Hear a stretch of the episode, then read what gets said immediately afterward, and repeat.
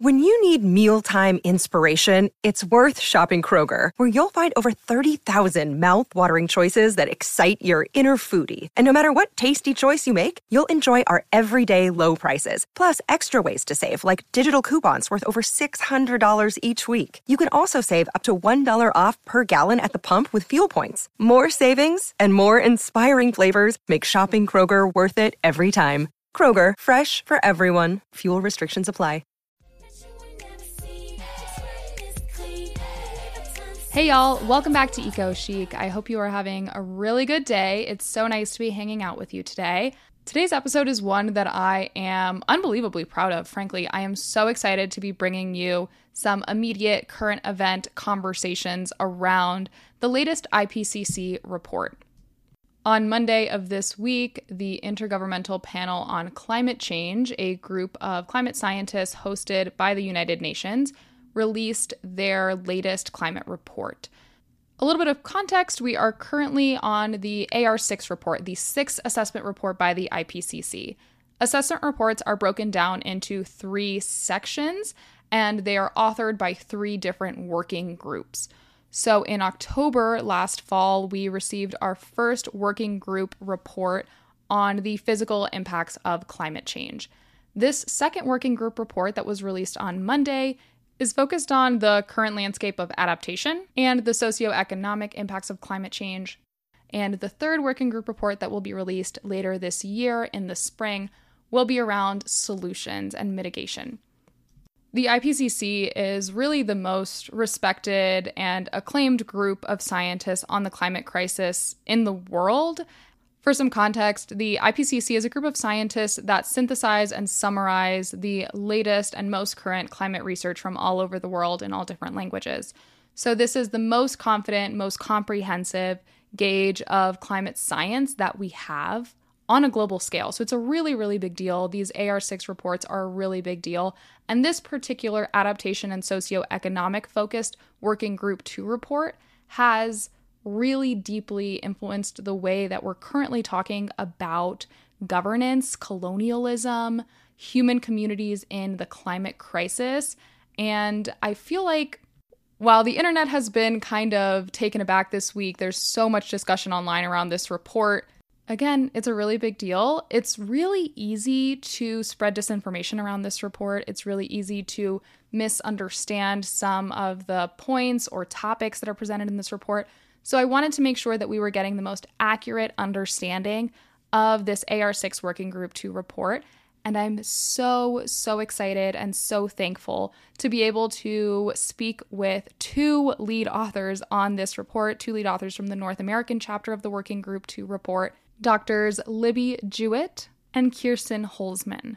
Both Dr. Jewett and Dr. Holsman are scientists with NOAA, the National Oceanic and Atmospheric Administration. Dr. Libby Jewett became the founding director of the NOAA Ocean Acidification Program in 2011. Ever since, she has been building, organizing, steering the NOAA OAP enterprise. In 2007, Libby co led the NOAA wide meetings of scientists to develop the NOAA first ever comprehensive ocean acidification research plan. She is co chair of the executive council of the newly formed Global Ocean Acidification Observing Network. Libby mentions to us today that prior to becoming a lead author on this latest Working Group 2 report, she has contributed significantly to national climate reports and really serves as one of the nation's most influential voices when it comes to climate science and oceans. Dr. Kirstin Holsman is a research fishery biologist within the NOAA Alaska Fisheries Science Center. She serves as co lead investigator on the Alaska Climate Integrated Modeling Project, a multidisciplinary collaboration to evaluate climate change impacts on the Bering Sea ecosystems, from the physics of it to the fishing communities, under various future management and climate scenarios. She's a member of multiple national and international writing teams for technical reports on climate change and marine ecosystems. And Kirstin has a really comprehensive understanding of the technical and more social natures of climate change and climate solutions in fishery communities. I'm really excited to be speaking with both Kirstin and Libby on this conversation because While they are both major voices within NOAA and they are both experts in marine systems, they have very different insights on a lot of these projects. Interestingly enough, they actually mentioned to me before we started recording that prior to working as lead authors on the North American chapter of this Working Group 2 report, they didn't interact very much within NOAA because they are in different centers, they're on different coasts. And this was a really fun way to talk about something through the lens of marine systems and climate solutions that they both have different but complementary expertise on. So it was a really cool conversation. I was really, really proud to host it. And I have to thank Kirstin and Libby and the NOAA team for being so flexible and available to speak with me about this super recent report. I'm really so proud of how quickly this episode came together and is able to be released because, again, it's so timely and it's something that we're hearing a lot about within the news, on the internet, all around because this is the latest temperature check, you know, no pun intended, of how we're doing when it comes to climate change and society and governance and the socioeconomic impacts. So it's a really big report, it's a really big deal. And I'm so thankful to be able to speak to folks that are the experts on it. So I hope you really enjoyed this episode. For some additional information, if you're interested in reading the IPCC report, I'm going to go ahead and recommend that you just read the summary for policymakers. It's less than 40 pages, and the report itself is thousands of pages. I did put out on social, on TikTok, and on Reels, I shared some information on how to actually read these reports if you're so inclined and what you should be looking for, how to break down these reports in a way that is tangible and digestible. Because at the end of the day, this is scientific literature. It's kind of hard to just pick up and read front to back. That's not really the point of scientific literature. There are also a lot of great takeaways from this conversation, a lot of definitions for us to keep in mind, and I'll go ahead and share some graphics and visuals of those on social as well. If you'd like a little read along guide, if you'd like something to share with your friends and family when you're talking about this latest report. And if you're interested in sharing this information, I highly encourage you to share this episode, of course, for selfish reasons, because I want as many people as possible to understand this information and to democratize this information. But on a larger scale, I feel like when we talk about climate change in the news and mainstream media, it's really scary. It's really intimidating. It's a really big, glaring issue that people are uncomfortable about. And the vast majority of us don't understand climate science. That's a big reason why I started this show and why I like to talk about the things that I do because climate science should not be intimidating. It should be easy to understand, it should be friendly, and it should meet you where you are. So I hope that that's what this episode does for you, especially in the context of the biggest climate report that we have right now. I feel like you're going to get something out of this. I think it's a really valuable episode. Like I mentioned, you can reach out to me on social if you're so inclined, find the visuals for this, find a little read along guide for the IPCC reports at Eco Chic Podcast, wherever you want to find me. My links are always in the show notes. And you can also rate and review the show on Apple Podcasts. You can now rate the show on Spotify. I want to be a five star show over there. Follow it, subscribe to the show, make sure you never miss an episode. I'm really excited for y'all to listen to this. I'm excited to know what you want to hear about next. Also, a quick note if there's anything we talk about today that you want to do a deeper dive on, such as compound extreme events, such as emergency management, such as why the polar ice caps are melting so much quicker than the rest of the earth, I have a lot of episodes on those things. So I'm going to go ahead and link all of those previous episodes in the show notes as they relate to this particular episode. Some of them have guests, some of them are like quickie deep dive episodes. Climate Science 101, I got you. We will link all of that in the show notes. With that, I hope you enjoyed the episode. Let's talk about the latest IPCC AR6 Working Group 2 report. What a mouthful.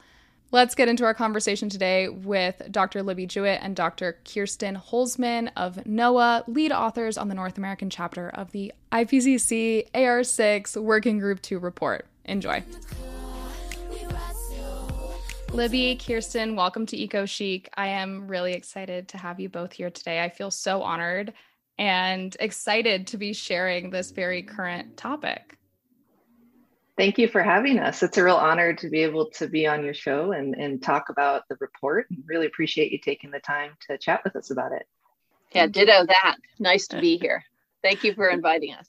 Thank you. Thank you. Before we even start talking about this latest Working Group 2 report, I'd love to hear a little bit about how you both got so involved with the report because it's one thing to be a contributor or an editor, it's very different to be a lead author. So, how did you both kind of fall into these positions? Well, for me, I actually work on a topic in my day job that's focused on the impact of climate on the oceans. That has to do with the, how the ocean chemistry is changing in response to rising CO2. And as a result of that work, I've actually been pulled into several iterations of the US National Climate Assessment. And through that work and, and realization how important it is to create these very synthesized, relatively easy to read documents that bring home the story of climate change, I decided I would put my name in the ring for the big global report, which is the one that we'll be talking about today. And I, I feel very honored that I was selected to be uh, one of the authors of one of the many chapters. So that was my um, my gateway into the process.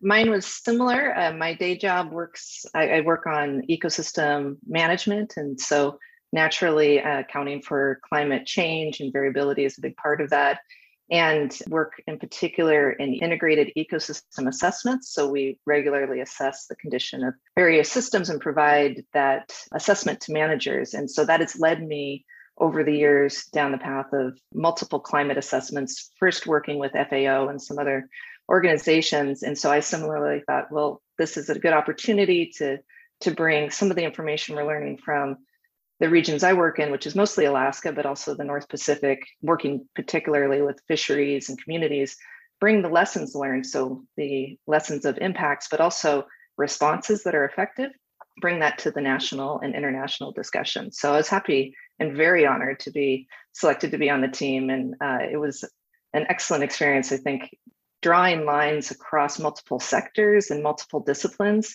is probably the most valuable thing I, I, got from that is there's these synthetic themes of climate change across all sectors and responses that are really powerful coordination and planning uh, that are effective for for adaptation for example so it was really exciting to be on the team with people that are health experts and anthropologists and oa experts Libby and others uh, to see those parallels wow that sounds great. I'm excited to speak with you both more about this report, especially through the lens of your different but complementary expertise. Quick break, I'd like to tell you a little more about one of our supporters here on EcoChic, the Oregon State University eCampus. Oregon State University is a nationally ranked leader in delivering degrees and programs online to students around the world. Their mission is to empower people like you, like me, with the skills you need to build a career and make a difference in your community. By pursuing a bachelor's degree online in the field of conservation and natural sciences, you'll develop the skills you need to understand, cultivate, and protect our natural world.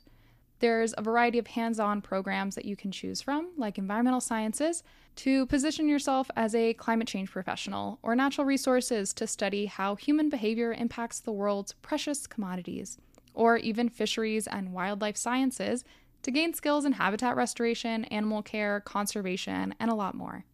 All Oregon State online programs are delivered by the same world class faculty who teach on campus. One of the main reasons the OSU eCampus program is considered one of the nation's most innovative provider of online education. Discover how you can make an impact and find the right program for yourself at ecampus.oregonstate.edu slash ecochic. Again, that's ecampus.oregonstate.ecochic. I'll make sure it's in the show notes. Back to the show. I feel like when we talk about this report, something that we need to understand at a very high level is the gravity of the situation. Like we were speaking before we started recording about, it's not necessarily a matter of convincing folks anymore that climate change is happening, it's helping them understand the gravity of the situation. And I feel like when we talk about adaptation in particular, the big overarching theme of this particular report, there is this understanding, we have heard it a million times, that the most vulnerable communities are going to be the first and most severely impacted by climate change. I would love to hear a little bit at a high level what that means and if we could expand on that concept in the lens of this report.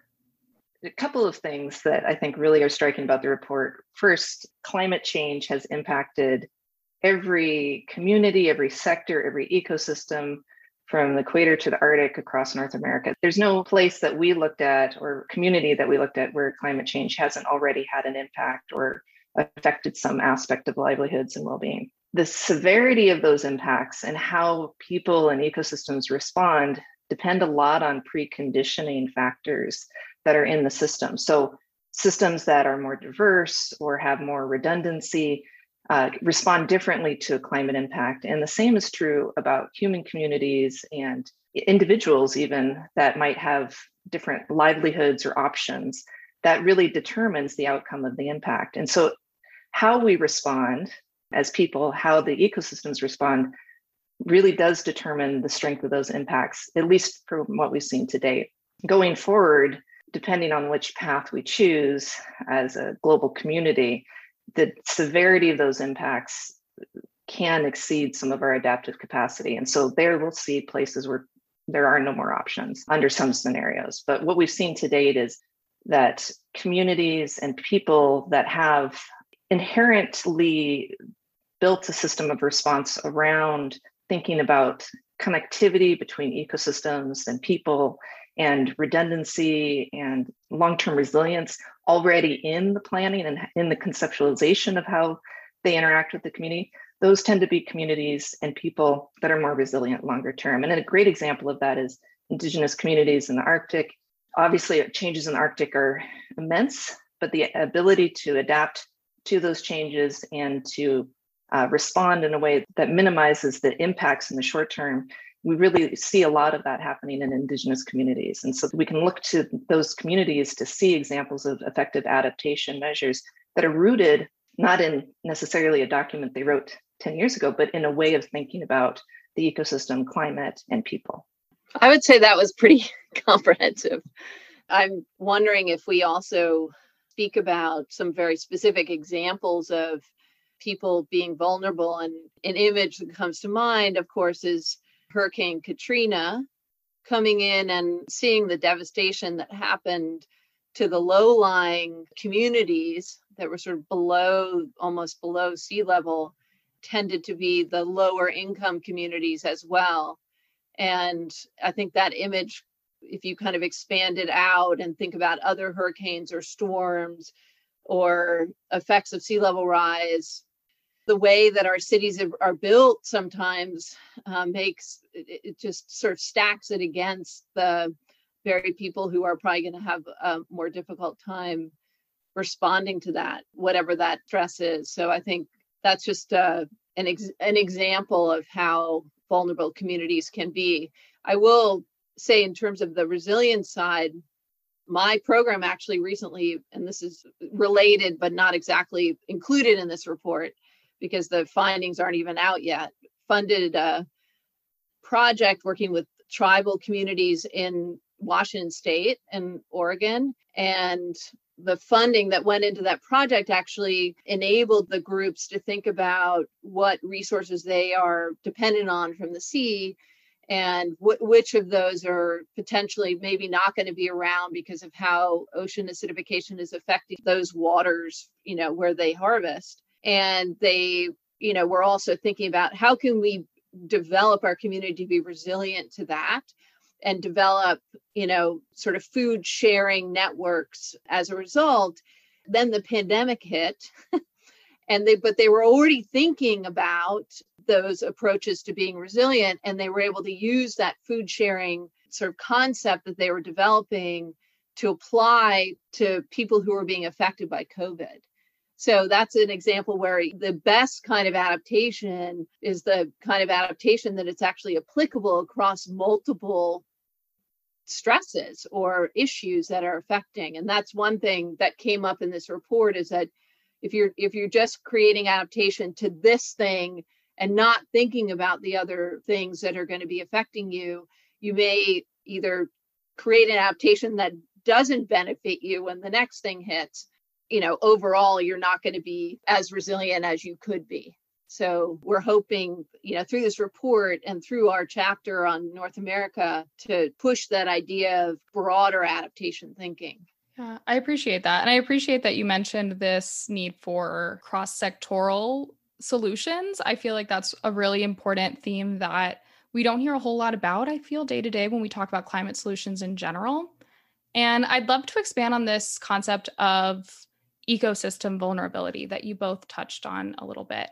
Could we better define what that means? What it what does it mean for an ecosystem to be vulnerable? We actually spent a bit of time talking about this in the chapter about what we meant by ecosystem sensitivity, resilience, and vulnerability. Uh, one of the emergent themes from the literature was around so redundancy within an ecosystem, the connectivity, and systems that are already under non-climate pressures not, have been altered through pollution or habitat degradation tend to be prime for being impacted by climate change. It doesn't necessarily mean they will, but it it does reduce the ability to respond in a resilient way. And so you can kind of think about ecosystems being by climate being punched from multiple directions at the same time. And the more redundancy you have within the system, the more the system can absorb it. And that said, there's also some extreme conditions that have exceeded what these systems had evolved under. So things like marine heat waves, low oxygen conditions uh, that have just hit these punctuated hits to the ecosystems, even really resilient and biodiverse ecosystems had been hit pretty hard from these these extreme events. So I think there is also a scale issue to what we mean by resiliency in ecosystems as well. Could we talk a little bit about marine heat waves? Because I feel like that's something that I never get to hear about. I'll take that one. the technical definition is that a marine heat wave is happening if the temperature of the waters of that area um, rise above some threshold for X number of days. And it can be, you know, a couple weeks to a couple months to even like a year. And the way we've come to understand this is that it's, you know, you're measuring it against the background natural variability of that system. Obviously, you've heard about bleaching events for coral reefs, that those are actually marine heat waves as well. And so organisms, all the things that are living in water in a particular area are sort of adapted to certain temperature variability. And when the temperature of those waters rise kind of up and out of the normal variability and stay in that for an extended period of time, that's what we call a marine heat wave. It was only coined, I think, about maybe five or seven years ago. But now that we've we've coined it, we're of course using the term more and more because there are these events that are happening more and more frequently especially as all of the temperature of, of the surface waters of the ocean are slowly increasing with climate change. And so the opportunity to kind of tip it out of the normal variability or long-term variability is it's just that much easier to do because all of sea surface temperature is increasing at the same time. And the projections, again, hopefully will be able to reduce our emissions and keep our total global increase in temperature below 1.5 but the projections that I've seen, we're going to be ready for a fair number of marine heat waves as we move into the future. Yeah, no, I think you characterized it perfectly. I think the idea, of course, in the ocean, most species don't thermoregulate. So there's some mammal species and things that do, but fish experience temperature, and temperature determines growth. It determines how fast they grow, it determines where they go, what they can tolerate. And often as you get towards the thermal limit fish and, and species like that will become lethargic they stop eating they eventually die they can also become more susceptible to disease so the temperature piece is both a direct impact but it's an indicator of sort of what's going on in the system and if you look at North America waters, we saw marine heat waves in every region, every coast. And that included warm waters near to the equator, it's getting exceedingly warm and staying. It's that protracted warmth. So maybe a, a spike here and there can be tolerated, but when it gets really warm for a long time and the heat moves from the surface all the way down to the deepest parts of the ocean, there's no escape. And so that has impacts. And it affects circulation and chemistry too on the physical side and the oceanography uh, piece of it. But we also saw it up in the Arctic, we saw it in the Bering Sea. So places like the Bering Sea will have seasonal changes It'll be very cold in the winter, because there's sea ice covering it and then it'll get warmer in the, in the spring and summer and get cold again. So a lot of variability in the background that the species are adapted to but with the heat wave it just pushed everything like washington or california temperatures into these arctic regions. And so it's changes the whole setup of what species can sustain themselves and how much food they need to eat. And what we saw were many species collapsing and, and starving under those marine heat waves the marine heat waves affect the species, of course, but it's also causing changes in economies and human communities as well. So, just an example, I believe it's 2012, there's a marine heat wave in the Gulf of Maine. And it's now been, we look back, attributed to climate change, but also has caused changes in what the lobsters were doing. And the lobster is huge fishery, right? It's like the highest valued species, I think, or it always is like kind of competing with scallops. Because of the early and extended warming, the lobsters all came into shore early. And the system, the human community system that relies on those, wasn't ready for them to be there that early and it threw the whole fishery into sort of chaos. They kind of sorted it out, but basically the tourists weren't up there to consume the lobsters, and the distribution system wasn't suited for them to be coming that early. Now, because that's happened, and because humans are resilient overall and we figure out ways to adapt, the community has actually created mechanisms for dealing with just that should it happen again different ways that they process lobster. We can now save them for later for you know so sort of on the fly adaptation but it it is preparing that area for future shocks Thank you so much for sharing that. I was hoping to discuss the socioeconomic impacts of climate change as understood through this report as well. That was a very interesting overarching theme to me.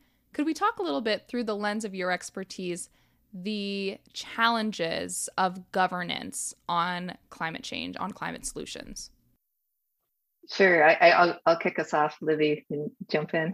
so you know this is this is an area of, of um, particular interest for me, and in terms of how can I, as a scientist, and, and the projects I work on and lead, contribute information that's actionable and help inform governance in a way that promotes adaptation, resilience, and prepares us for what's coming when what's coming is a huge range of possibilities. And so this comes down to, and we talk about this a bit in the chapter, I think, in a nice way. Uh, kind of thinking about the different levels of governance. And so the chapter talks about local and kind of facilitating individual adaptation and agency, all the way up to national and international coordination across governance. What what we've seen to date, what tends to undermine effective policy is both the sort of information that comes in being mismatched with what's going on, as well as who's making the decisions, maybe not including all the people that need to be at the table. So there's two sort of directions to approach it. And on one end, ensuring that you have a plurality of perspectives, diverse stakeholder voices that are meaningful and meaning that people respond and listen and there's action that can go with those perspectives in the decision making process so that you have multiple people deciding how to respond in a way that doesn't just benefit one part of society. So that's one piece. So setting up governance to facilitate equitable decision making is key. And then on the other end, ensuring that the information as scientists that we provide also captures a range of possible impacts and feeds that into the information. So people making the decisions need the diversity of information coming in as well. And so that includes everything from things like high resolution, super fancy projections and forecasts of heat waves and are they coming and what do we do? How big will they be? All the way to longer term planning around if the entire you know fishery moves north how do we now manage that and moves across a geopolitical boundary? How do we manage that? How do we coordinate data collection data processing integrated projects? And these sort of physics to fishing communities sort of projects in the marine world are really helpful for that so you start all the way at the base and you involve diverse expertise across all the way to the sort of analysis of risk and adaptation, which really does depend on the social and economic impacts. What it makes me think about as Kirstin is speaking is the challenge as she said, you know, we know that fish that people catch are moving north with climate change. And that's been documented not only for fish, but also for whole sort of agricultural areas are moving north and species that are on land are moving north. They're kind of tracking with the temperature that they like to be in.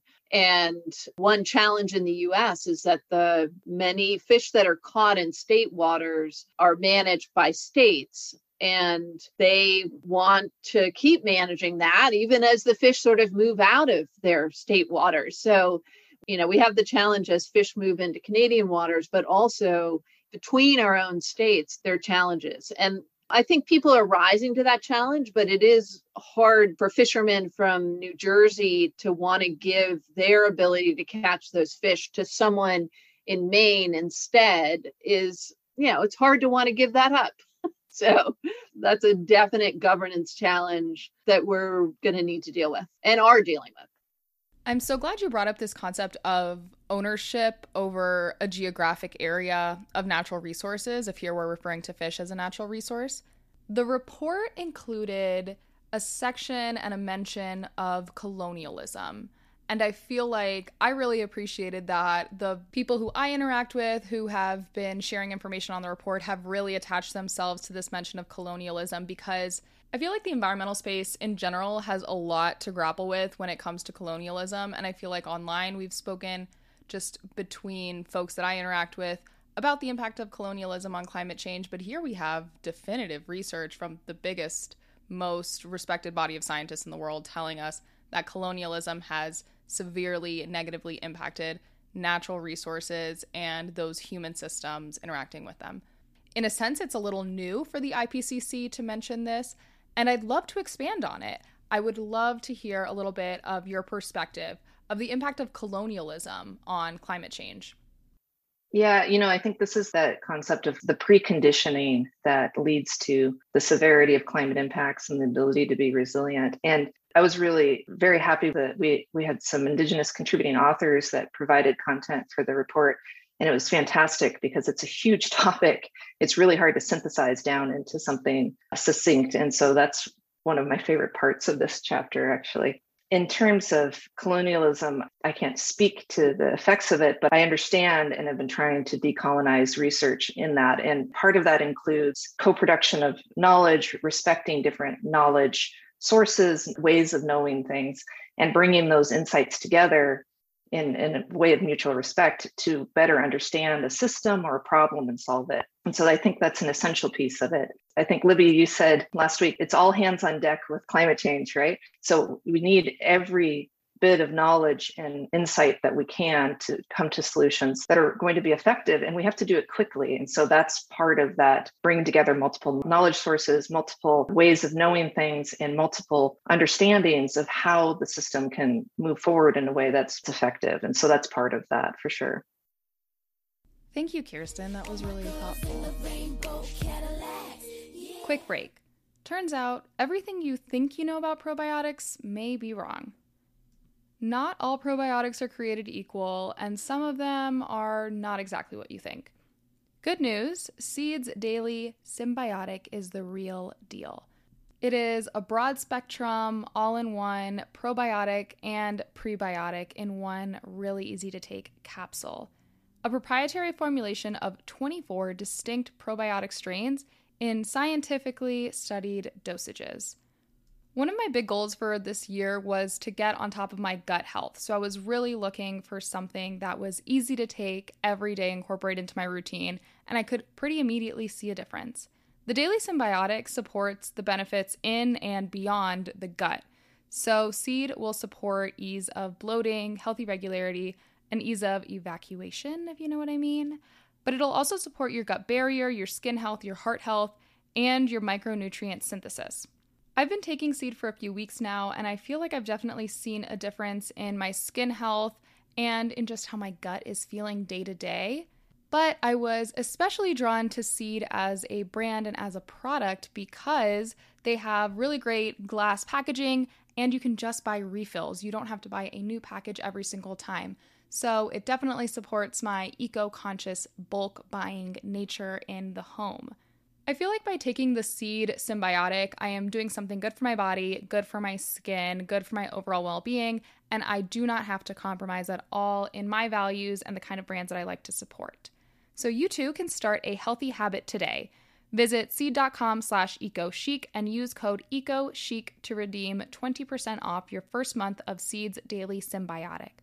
That's seed.com slash eco ecochic and use code eco EcoChic. It'll be in the show notes. Today's episode is also brought to you by Ana Luisa. I love to accessorize. I have some basic pieces in my wardrobe and I love to dress things up and change up my outfits with jewelry. And I love jewelry. I don't know what else to say, but sometimes it can be a little tricky to find jewelry that aligns with my values, it's from a brand that I respect, and doesn't have a crazy environmental impact. I've heard about Ana Luisa for a while, and I was really excited when I did my deeper dive into the brand to learn that they are 100% carbon and water neutral, but also really, really pretty, if you ask me. I do not have to compromise my values and my style to keep the planet in mind.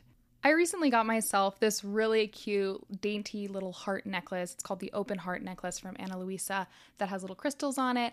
I like to layer it and then I also like to leave it alone for every day. It feels really versatile and timeless, but still fun. They've got these really sweet little bracelets. They've got beautiful earrings for every day or for dressing up. And I just feel like the pieces are so timeless and so versatile. And again, crazy affordable. You can use my code EcoChic and get an additional 10% off your order at shop.analuisa.com. Go ahead, treat yourself and your loved ones. Use my code EcoChic to get 10% off. I absolutely recommend them. It's a great brand. Again, like I've mentioned, making beautiful, sustainable jewelry. So go check out shop.analuisa.com slash ecochic. Code ecochic. Ana Luisa again is A-N-A-L-U-I-S-A. I'll link it in the show notes and I'll also link that heart necklace that I just mentioned. I promise you're going to find something you love. Now back to the show. I'd love to switch gears a little bit because we've talked about adaptation and we've talked about managing ecosystems and long term resiliency. The theme of the working group to report overall is adaptation. I'd love to talk a little bit about maladaptation because when I read that, at first glance, it sounds like you're trying to do the right thing, but you're just not quite there yet. And I feel like there's so much to unpack with this concept of maladaptation on a global scale. What does it mean to be trying to implement climate solutions, but just not being quite there yet? In terms of an example of maladaptation, and I don't, I don't have actual geographic area where this is happening, but an idea. As I noted, have worked quite a bit on sea level rise and thought about sea level rise and how coastal communities and cities are and are going to be adapting to it. And I feel like one example of maladaptation could be the building of infrastructure to adapt a city or coastal community to sea level rise, giving that community, in some cases, a false sense of security that now it's all fixed and they can move right in, like right up to that wall. When in fact, we know the bigger picture is that unfortunately, sea level rise is, is going to keep going up for a long time, even if we stop with our emissions. So we have to be careful about that broader, inclusive information and decision making that we do around decisions like that because it could actually bring more people into harm's way than we had expected. Again, the intentions are good to protect people, to protect buildings, and to protect what we have. But on the other hand, we need to be aware that the threat is increasing and we don't want to put more people in harm's way. So that's just an example. Kirstin, you may more. Yeah, I mean, I think maladaptation as a concept is really interesting. I sort of think of it, as Libby described, as those sort of unintentional consequences of thinking that you've acted in a way that will give you some resiliency. So, maladaptation can be at an individual level. So, a near term response to extreme heat or a wildfire, for example, might be beneficial now or essential even uh, now, but longer term can have impacts that continue to erode long term resiliency. So, I, you know, I think of things like even how entire sectors might respond to fish moving from our own realm here, since we've been talking a lot about fish movement. So, fish move in response to a heat wave, fisheries go to follow the fish. They may now enter into areas that are sensitive spawning areas or into areas where there's bycatch with other protected species. And because they're different management realms, maybe, or, or different people interacting, there may be the impacts of one group's response to a change that has new impacts on another group or ecosystem. And the way to combat maladaptation is through coordination, through communication, through, we talked about this broad perspectives in management and decision making uh, in order to make sure that you can see the landscape of how adaptation may interact and counteract each other. And not responding is also a type of maladaptation. That's a response that may uh, have impacts in the when we talk about adaptation and particularly maladaptation, there seems to be this almost false sense of security we grant ourselves as communities or as individuals. And in a sense, I get it. Climate change is scary, it's intimidating, it is a huge, huge problem intersecting with all of the places our society operates. I'd love to know, given your interests and expertise, what are some of your, dare I say, favorite climate solutions? Climate solutions that we know are feasible, they're effective, they're adequate with what we are understanding about the climate systems right now. Solutions that could really positively impact these areas we're talking about today. I just want to start by saying that unfortunately, we cannot adapt our way out of climate change. So, given what we see coming, we will adapt. We have to adapt. We are adapting, but we also have to be obviously affecting the root causes and through that, sort of buy ourselves time. I'll mention that the next report that's coming out, the third in the series, is focused on mitigation. So, that's how do we get carbon out of the atmosphere how do we keep it from going into the atmosphere and all of the science around that. So um, don't want to sort of tread into that territory but also highlight that of course that is the ultimate solution. We as individuals need to talk to our friends and neighbors and colleagues about the seriousness of of what we know is coming and make sure that we're choosing the right things in our lives that can also lessen the impact on the climate. We can buy wind energy and we can put solar panels on our house and but we can also be again as I said educating and working collaboratively, which I think is even more meaningful is to be working in larger groups. It feels like if you're working in larger groups, you're actually having more of an impact. So I'm gonna I'm gonna leave it there. Let Kirstin talk, and I'm sure that I'm gonna have some other ideas as she's talking. Yeah, thanks, Libby. It's a super excellent question. And I appreciate Libby giving me a few minutes to articulate my own thoughts around it. So 100% what Libby is saying is that, you know, we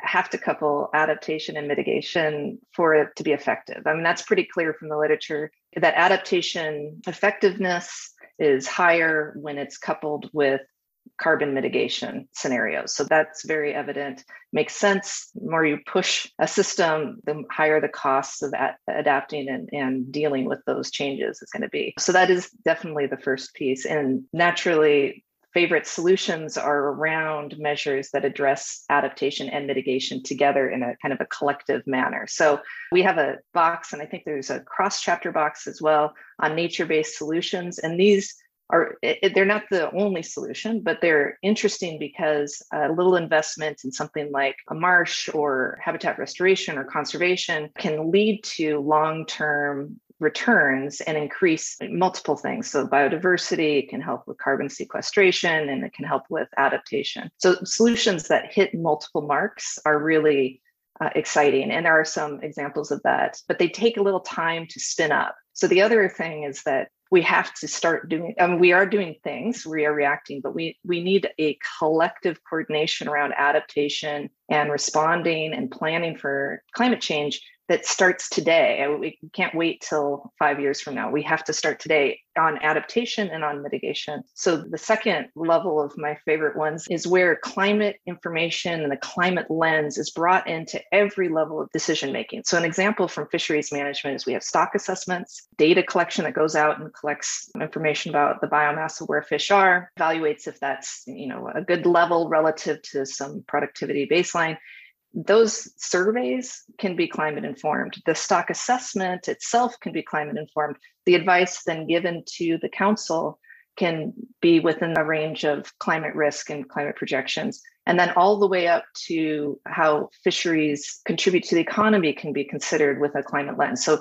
weaving climate information and climate perspectives into every level of decision making and any solutions that do that i like i see them across the board in freshwater in in forestry and in uh, city planning. Those are the ones that i think have the most promise because if you don't include it it could lead to maladaptation. And then in general you know there's this balance between introducing flexibility so measures that allow people to have the ability to respond or to buy time to weather a, a, marine heat wave or some periodic event. Those are measures that in some places are done intentionally. Emergency responses, financing to help get through periods of increased variability. Those are all, all helpful. And so having those introduced into traditional management, like things like ecosystem-based management, which has a longer term perspective, it's it's helpful to have flexibility woven in smartly. it needs to be done carefully. You don't want to make it too flexible or things get a bit chaotic. But having that increased flexibility allows people and ecosystems to kind of respond to these new changes and, and sort of plans for the uncertainty. One thing I think that we all learned while writing this report is that there are a lot of tools out there that are being developed, and especially in the fishery space. I mean, Kirstin knows this better than anyone. You know, our models for not only how is the chemistry and the physics changing in our waters, but how is that affecting the ecosystem is getting more and more advanced with supercomputers and hopefully it's right you know what, what we're coming up with. But these are tools that we can bring into these climate smart approaches as you've talked about. And that's exciting. I think we need those. We need everything that we can get our hands on. Wow. Wow Kirstin, Libby, thank you so much both for joining me today in this conversation. You both had such thoughtful contributions and insights, and I really appreciate the opportunity to learn from y'all. And if I may say, I can't believe that before writing this report, y'all were not working as closely as I assumed you were because you feed off of each other so well and have such a great dynamic in explaining a lot of these very complex topics. So, thank you again so much for being here and for joining me. Thank you. And we, I think I share that surprise as well. As soon as we started working on things, we said this is a this is a future for us for sure. But thank you for I, your excellent questions and the opportunity to chat today. I've always been a glass half full person, and I always try and look on the positive side of things. And I I think working with these incredible authors is one reason that I'm not uh, sobbing in the corner. But also, I prefer to believe that humans are going to figure this out. When pushed, we figure stuff out. That's what keeps me going. I feel like I'm bringing the information there. And there's so many creative people who are going to figure this out. And look at the COVID vaccine, you know, how quickly we came up with that. It doesn't feel like it's that quickly as we get into our second year or third year, but it was fast. And look at us. So, anyway, I just want to say it's hard to document how many things are happening and how quickly it's happening. But I, for one, am optimistic that we're going to figure this out. Yeah, me too. I just see like the discussions around climate change. I used to have chats when we started this report, even where people would ask, Is climate change real? Or what's, you know, you work on climate change. Is it something we can do anything about? I don't have those anymore. Now it's what is the best solution or how do we move forward fastest and what can we do? So just that evolution and how quickly that's happened has given me optimism as well.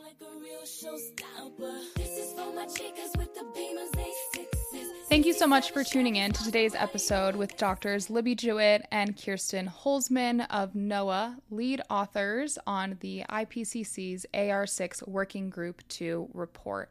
I really learned a lot. I appreciated this episode. I appreciated their very tangible descriptions of a lot of these scenarios and terms. And I hope you appreciated some insight from the experts on the latest big bad climate report. I like that we closed our conversation with some optimism because I feel like that is how we have to lead a lot of these climate conversations and how we have to remind ourselves we're doing a good job. It's just about action, it's just about doing something with the knowledge that we now have. So, again, thanks so much for tuning in. Thanks for sticking around. If you are here and you haven't rated and reviewed the show yet, go ahead and do so on Apple Podcasts. You can do so on Spotify. Follow the show, subscribe to the show, connect with me on social. Like I said, I'll share visuals and definitions and a little read along guide if that's helpful for you.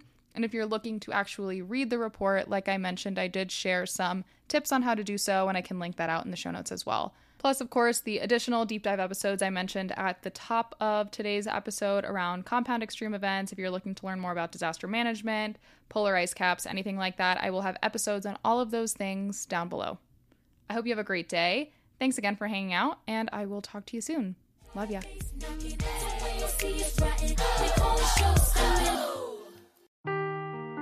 Seeking the truth never gets old. Introducing June's Journey, the free to play mobile game that will immerse you in a thrilling murder mystery. Join June Parker as she uncovers hidden objects and clues to solve her sister's death in a beautifully illustrated world set in the roaring 20s. With new chapters added every week, the excitement never ends. Download June's Journey now on your Android or iOS device or play on PC through Facebook Games.